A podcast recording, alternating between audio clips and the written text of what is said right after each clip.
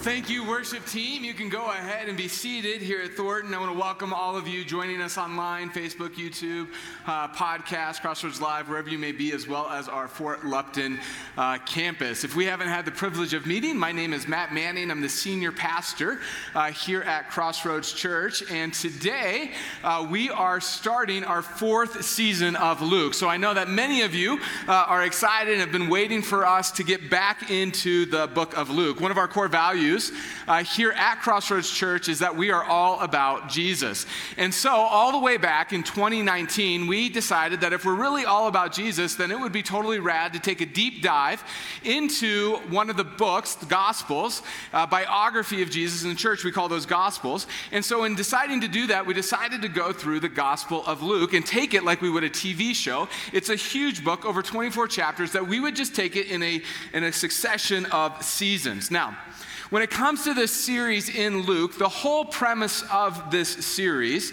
is when it comes to Jesus, many of us, particularly if we've grown up in the church or you've been a part of the church, know stories about Jesus, but most of us would probably be hard-pressed to give the story of Jesus. That is to say that when we gather together, for many of us, we could probably share a little bit, whether you've been in church or not, you could share a little bit of the story of Jesus when it comes to his birth, or maybe some of the popular stories, or some of the details around his death. But if I pressed in on you and I asked you questions like this, what made Jesus so special? How would you answer that? Or if I looked at you and said, why was it that thousands of people would come from upwards of hundreds of miles just to hear them speak, just to touch him? Like, why was it that the religious leaders of his day wanted him dead? What does it truly mean to follow Jesus? I think that last question especially is an important one, because that's why we're all here, isn't it? Whether you're a believer or not, the reason that you showed up today is not to hear me say some words to you, but rather because there's something deep inside you that wants to know more about Jesus, that you want to see him for who he is and for who he was and what he was all about, so that you can decide for yourself if he really is God or not, if he really does care for you, if he's really worth following the way that he asks you to follow him.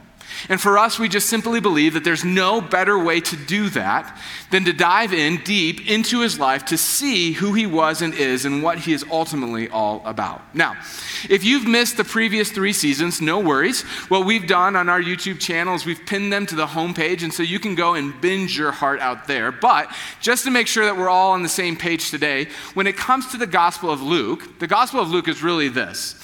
The Gospel of Luke is what happens when a pretty wealthy and skeptical benefactor named Theophilus hires a medical doctor and a historian named Luke to investigate the claims of a man named Jesus who actually claims to be God. That's what the Gospel of Luke is all about.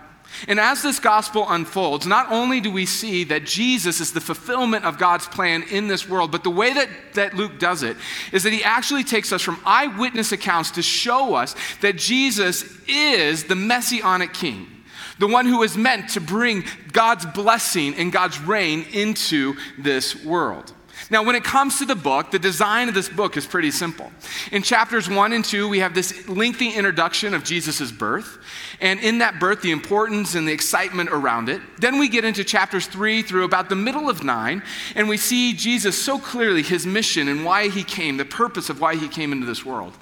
And then through about halfway through 9, through all the way through 19, we have this huge long section where Jesus is going towards Jerusalem, and in this journey towards Jerusalem is the greatest collections of teachings that we have anywhere in Scripture when it comes to Jesus.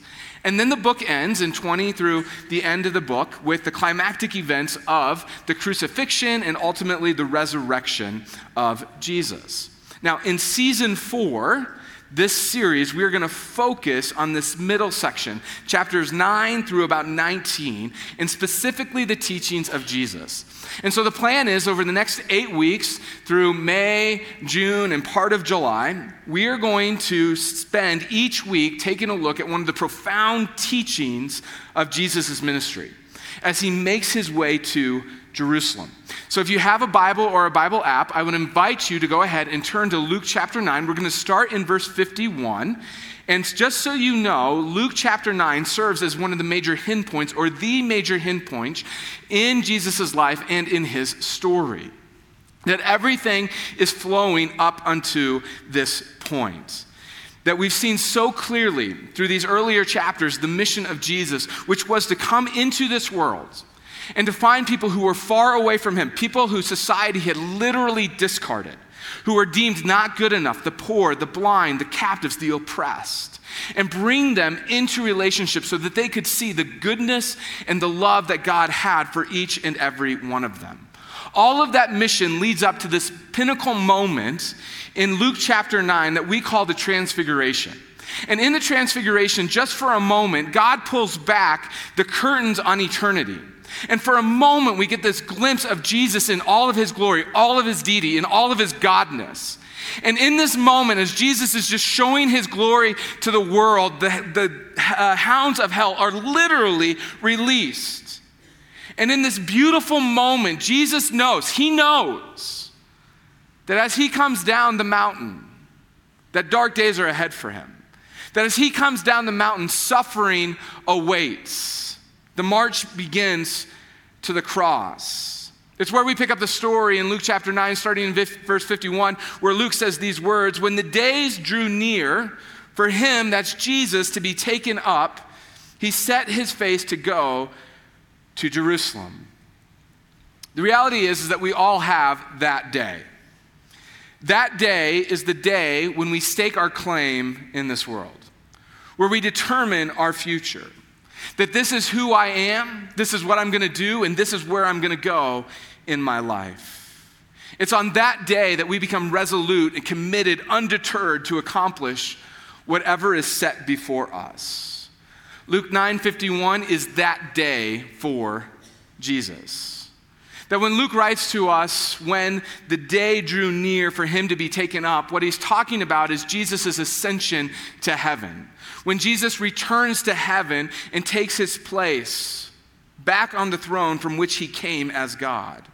As that day drew near for him, it's in that moment he decided to set his face toward Jerusalem.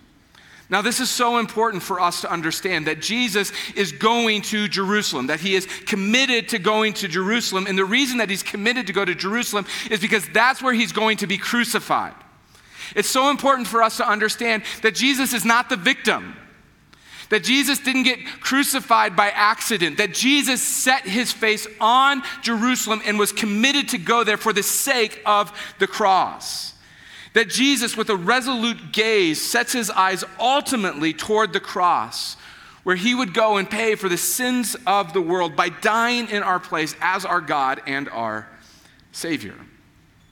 That if this were a movie, this would be the climactic point where the hero knows that for him to take on the villain, to get rid of the villain, he must take his place in battle and conflict.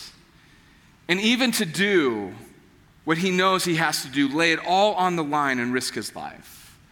If you're a Marvel Avengers fan, this is Endgame. This is Avengers Endgame. It's where Tony Stark, knowing that with Thanos bearing down on humanity, that he has to make the ultimate selfless decision and lay down his life in order to save humanity. If I just ruined Endgame for you, I'm sorry. It came out in 2019, and you had all of COVID to watch it, all right? So... but here's what's going on, right? All great stories come from the great story. And be sure, this great story of Jesus is not some fantasy superhero movie, but the real life God who loves you so, so much. Luke 9:51 serves as the hinge of Jesus' life. From here, Jesus will march literally toward Jerusalem, towards the cross, towards his conflict with Satan, where he will battle with his great foe and our great enemy. The reality is that we won't even see Jesus enter into Jerusalem until season 5. But we get the opportunity, like the disciples, to sit at Jesus' feet as he makes this journey to Jerusalem. And as we sit at his feet, we get to learn from him what it means to live life, what it looks like to truly live in this world. Welcome to season 4 of Luke, where we get to explore the teachings of Jesus. And up first for us is lesson number 1, which is, what does it truly mean to follow Jesus. And today, as we walk through this, Jesus is going to answer that question for us by introducing us to four people. And in each case, we'll get a glimpse, a snapshot of what it truly means to follow Jesus. We begin in chapter 9, starting in verse 52. It says this, Luke writes this, "And he, that being Jesus, sent messengers ahead of him, who went and entered a village of the Samaritans to make preparations for him. But the people did not receive him, because," here it is again, "his face was set toward Jerusalem." So let me explain a little bit of what's going on here. Geographically, Samaria is right in the middle of Israel. In Bible times, the north part of Israel was called Galilee.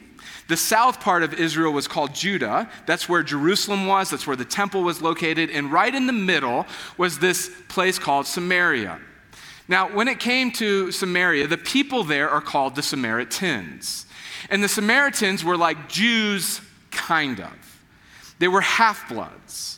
And they were treated as such. They were treated as second-class citizens in the nation of Israel. If you've ever seen Harry Potter, you kind of understand and get this. The Samaritans were children of Jews who had intermarried with pagans, and they were those children. And over the years, they began to develop their own society. Now, this intermingling between the Jews and the pagans and having kids was a major no-no in the Old Testament. But as these children were born generation after generation, they created this society, and in this society, they created their own temple, their own worship, their own way of living, their own religion, their own theology. In fact, they even developed their own Bible, that they only held to the writings of Moses, the first 5 books of the Bible that we call the Torah. They just kind of set up this like pseudo-Judaism. And honestly, the Jews didn't really know what to do with them. And so they went at all costs just to simply avoid them. So throughout the years, what happened is that the Jews would do everything to avoid the Samaritans. And so if you were traveling from Galilee in the north to Judah in the south, like Jesus is on his way to Jerusalem, what you would do is not go through Samaria, but you would go around Samaria. Now, this wouldn't be like in our day if we were heading to the Springs from where we're at in Thornton or Fort Lupton. If we said, hey, we're going to head to the Springs and we'll just jump on 470 and go around Denver and then go to the Springs. Don't think of it like that. Think of it, if we were heading to the Springs, the drastic measure that we would take to avoid Denver is that we would swing all the way to the western slope, go down the western slope, and then cut back across to the Springs. That's how drastic measures they went to avoid going through Samaria. Now, by the time that Jesus arrives on the scene, there was major hostility between the Samaritans and the Jews. And it became pretty intense. Sometimes they would try to desecrate each other's temples. There was all kinds of infighting, like, your worship is bad. No, your worship is bad. We have the right temple. No, we have the right temple. And it was all like this total mess, just complete and absolute chaos. So Jesus, we're told by Luke, has made this determination that he's resolute to make his way to Jerusalem, that he's on this journey to Jerusalem. Instead of doing what every good Jew does, which is walk all the way around Samaria, he decides he's going to go through the middle of it. And so he goes right through the heart of Samaria. And him and his boys, they roll up into this village. And as they arrive in the village, the Samaritans meet them here. And he looks at them and says, you know what, Jesus? We don't actually want you here. Because if you're determined to go to Jerusalem, that means you're not really going to validate who we are or what we're doing. See, the Samaritans were not just like a subsegment of Jewish culture. They had set up their own society.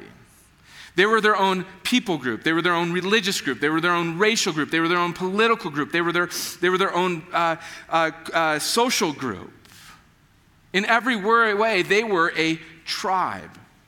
They were like people today who have all of their life and all of their identity wrapped up in some tribe or people group.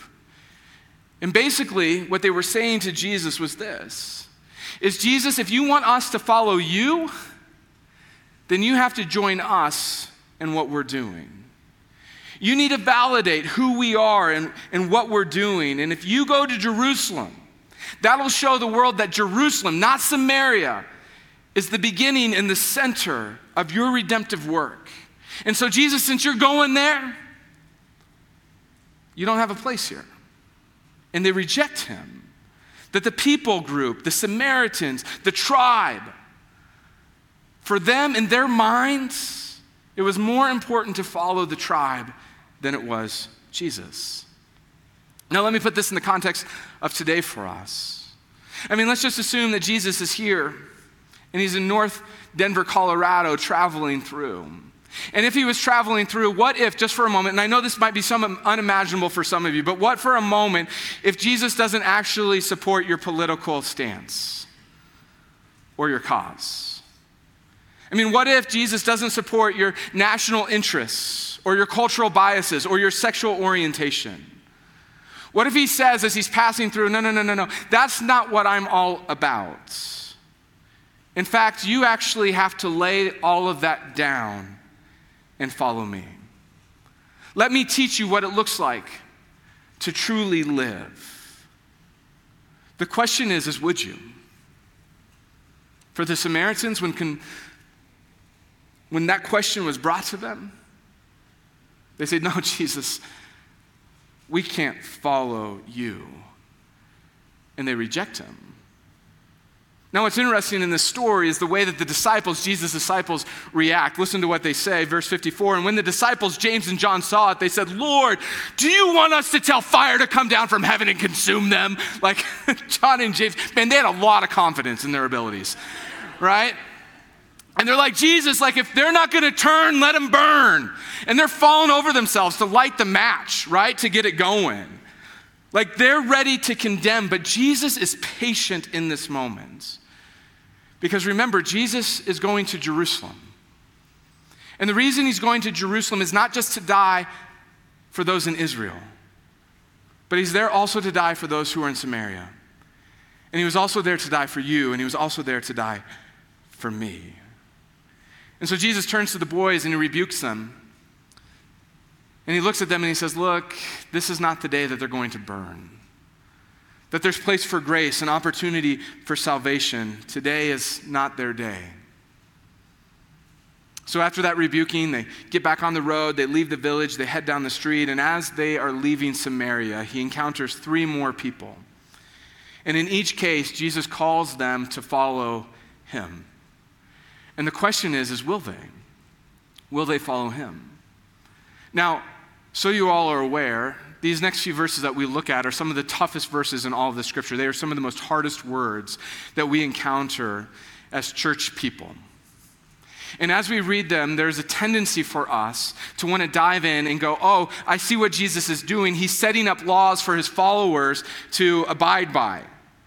Like, thou shalt not bury dad. That's not what's going on here, all right? Jesus isn't setting up more laws for followers to follow. What he's doing is that Jesus perfectly knows what's competing in your heart for him. And he looks at every one of us in the eyes and he stares to the core of who we are and says, what are you holding on to? What are you holding so tightly onto? And he looks at us and he says, are you willing to let that go in order to follow me? Verse 57, as they were going along the road, someone said to him, I will follow you wherever you go, Jesus. And Jesus said to him, foxes have holes and birds of the air have nests, but the Son of Man has nowhere to lay his head. When it comes to following Jesus, there is a radical cost to following him. It is the good life, but it is not the easy life. Jesus is walking down the road and this guy comes up to him and says, Jesus, man, like I'll go wherever you go. And Jesus goes, I'll take you, man, but you just got to know that tonight we don't know where we're going to sleep. Tonight we don't even know what we're going to eat. That you're welcome to come along this journey and to follow you, but I just need to let you know that the journey ahead may be a rough road. It's not going to be a life of kittens and rainbows. But if you're willing to let go of your comfort, then you can follow me. See, for some of you, you live under this myth that once you begin your walk with Jesus, that life just becomes awesome. That life just becomes amazing everywhere. And that it's just a life of ease. I just want you to know today, saying yes to following Jesus means that you are following a broke, homeless dude who was betrayed by one of his best friends and ultimately murdered. That he gave up the very comforts of heaven in order to suffer for you. And he turns that around on us some 2,000 years later and goes, are you willing to give up your comfort in order to follow me? In other words, what's your line? And sadly, for those, most of us in the Western church, that is a line that we're not willing to cross. Are you willing to give up your comfort in order to follow me? Jesus continues down the road, verse 59. To another he said, follow me. But the guy said to him, Lord, let me first go and bury my father. And Jesus said to him, leave the dead to bury their own dead. But as for you, go and proclaim the kingdom of God. Now, admittedly, these words of Jesus are some of the most difficult and probably some of the most misunderstood in all of Scripture, because it just flat looks like Jesus is being a jerk, doesn't it? I mean, this guy comes up to Jesus, man, I love you, I'm going to follow you. And Jesus goes, all right, man, come and follow me. And he goes, wait, I just got to go bury dad. And Jesus is like, nope, can't do that. Let the dead bury their dead. You just come on with me, son, right? Like if I was in that moment, I would be like, what? Wait, like hold the phone. Like, Jesus, I've read the Bible. And I'm pretty sure honor mom and dad is like in the top 10, right? Like if there's a top 10 list, that one's there. It's in the 10 commandments. Like what in the world is going on here? So let me help make sense of this for you. In Jesus' time, it was pretty much expected of children, whether youth or adults, to honor mom and dad. Again, it was part of the 10 commandments. And so part of that expectation is that as your parents grew older, that you would take care of them in this culture. It was totally different than our culture today. In our culture, we have great medical facilities and assisted living homes and communal living places that the elderly can go and live out good years of their life. In this time, there was none of that. And in this culture, oftentimes what would happen is that if your children got married, your sons got married, what you would do is you would just add on to the house. There was no like building of new houses. If my son got married, I would just add a room onto the house, and him and his family would live in that space. And then when I got older, they would be expected to take care of me. Now, also in that culture, when a parent was near death, it was expected that you would be there for them. And in that culture, when someone died, like the expectation is that the children would go through a very specific routine in terms of the funeral and the burial. That even to this day, right now, in 2021, Jewish funerals are a big, big deal. They are a big, big event. They would take days to plan and a week to pull off. Now here's my question to you.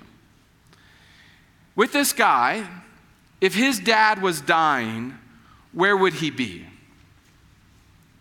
He would be in the same place you would be. He would be next to his dad. And if his dad had already died, where would he be?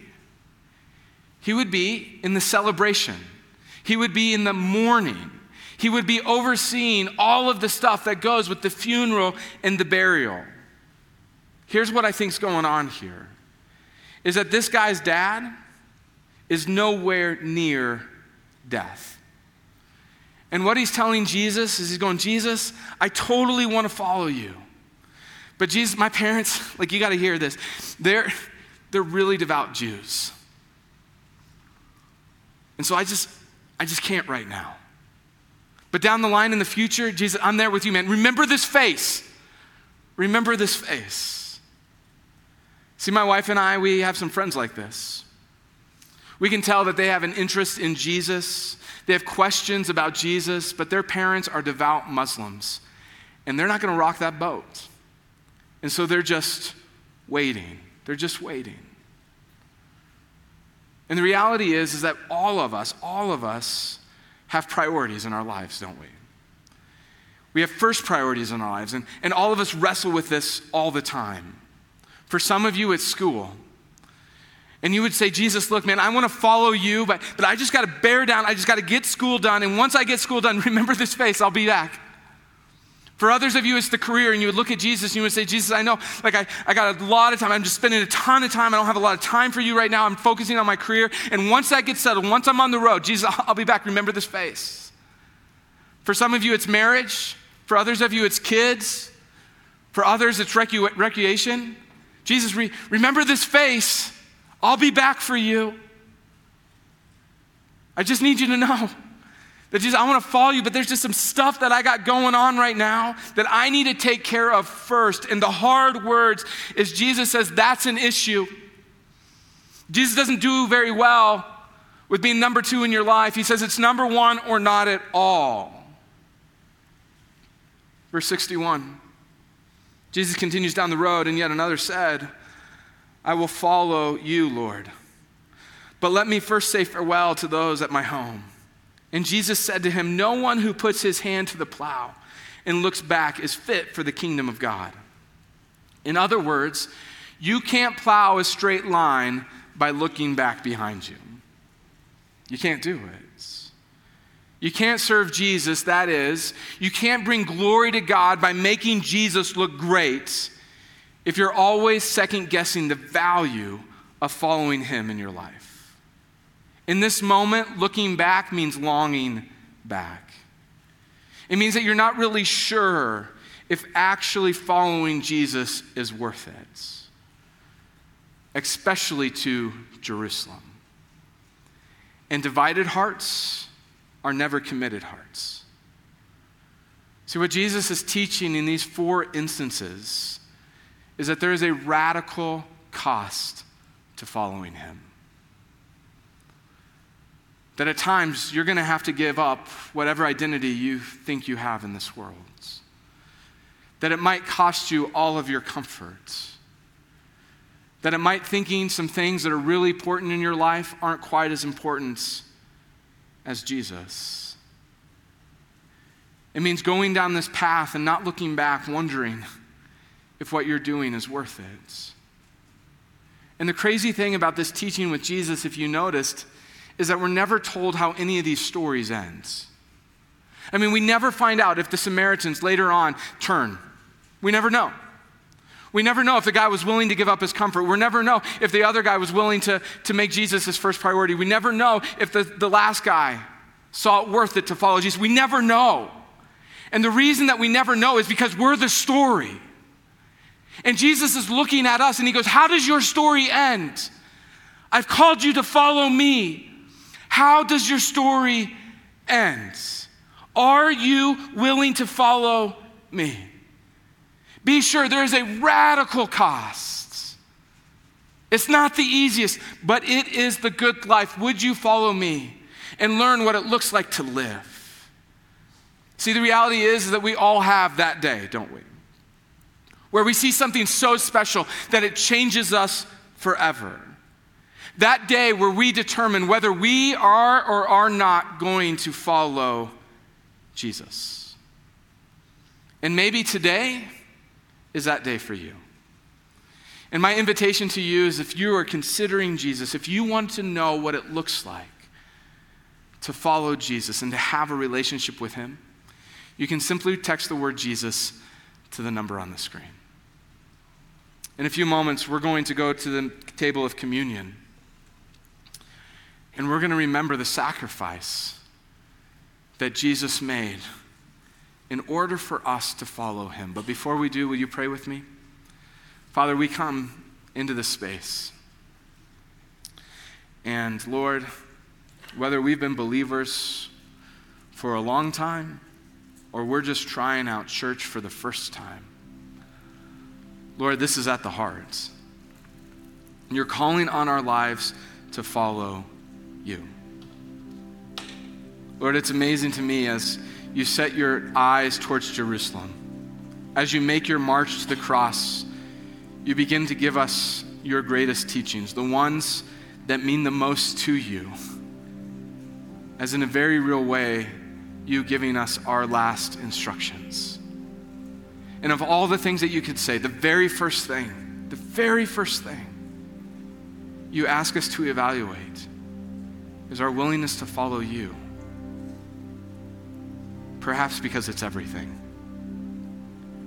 And so, Lord, today, I just want to give a few moments, Lord, for every single person here, online, at Fort Lupton, Lord, just to contemplate where they're at in the story and whether or not they've actually considered the radical cost in following you.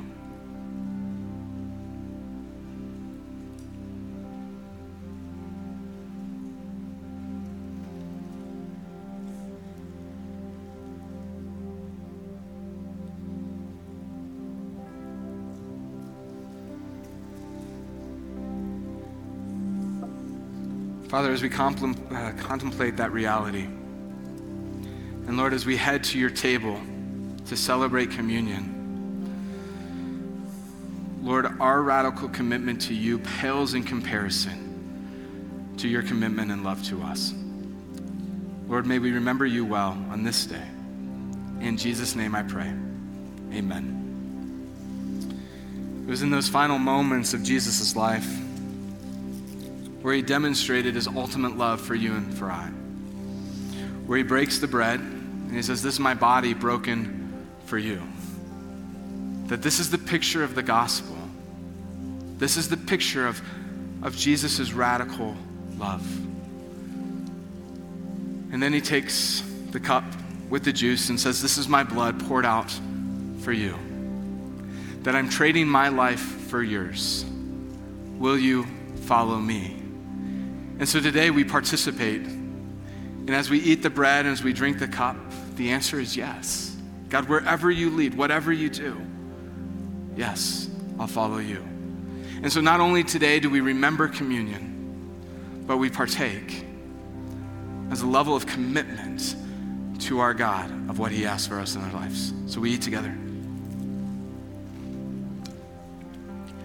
And we drink.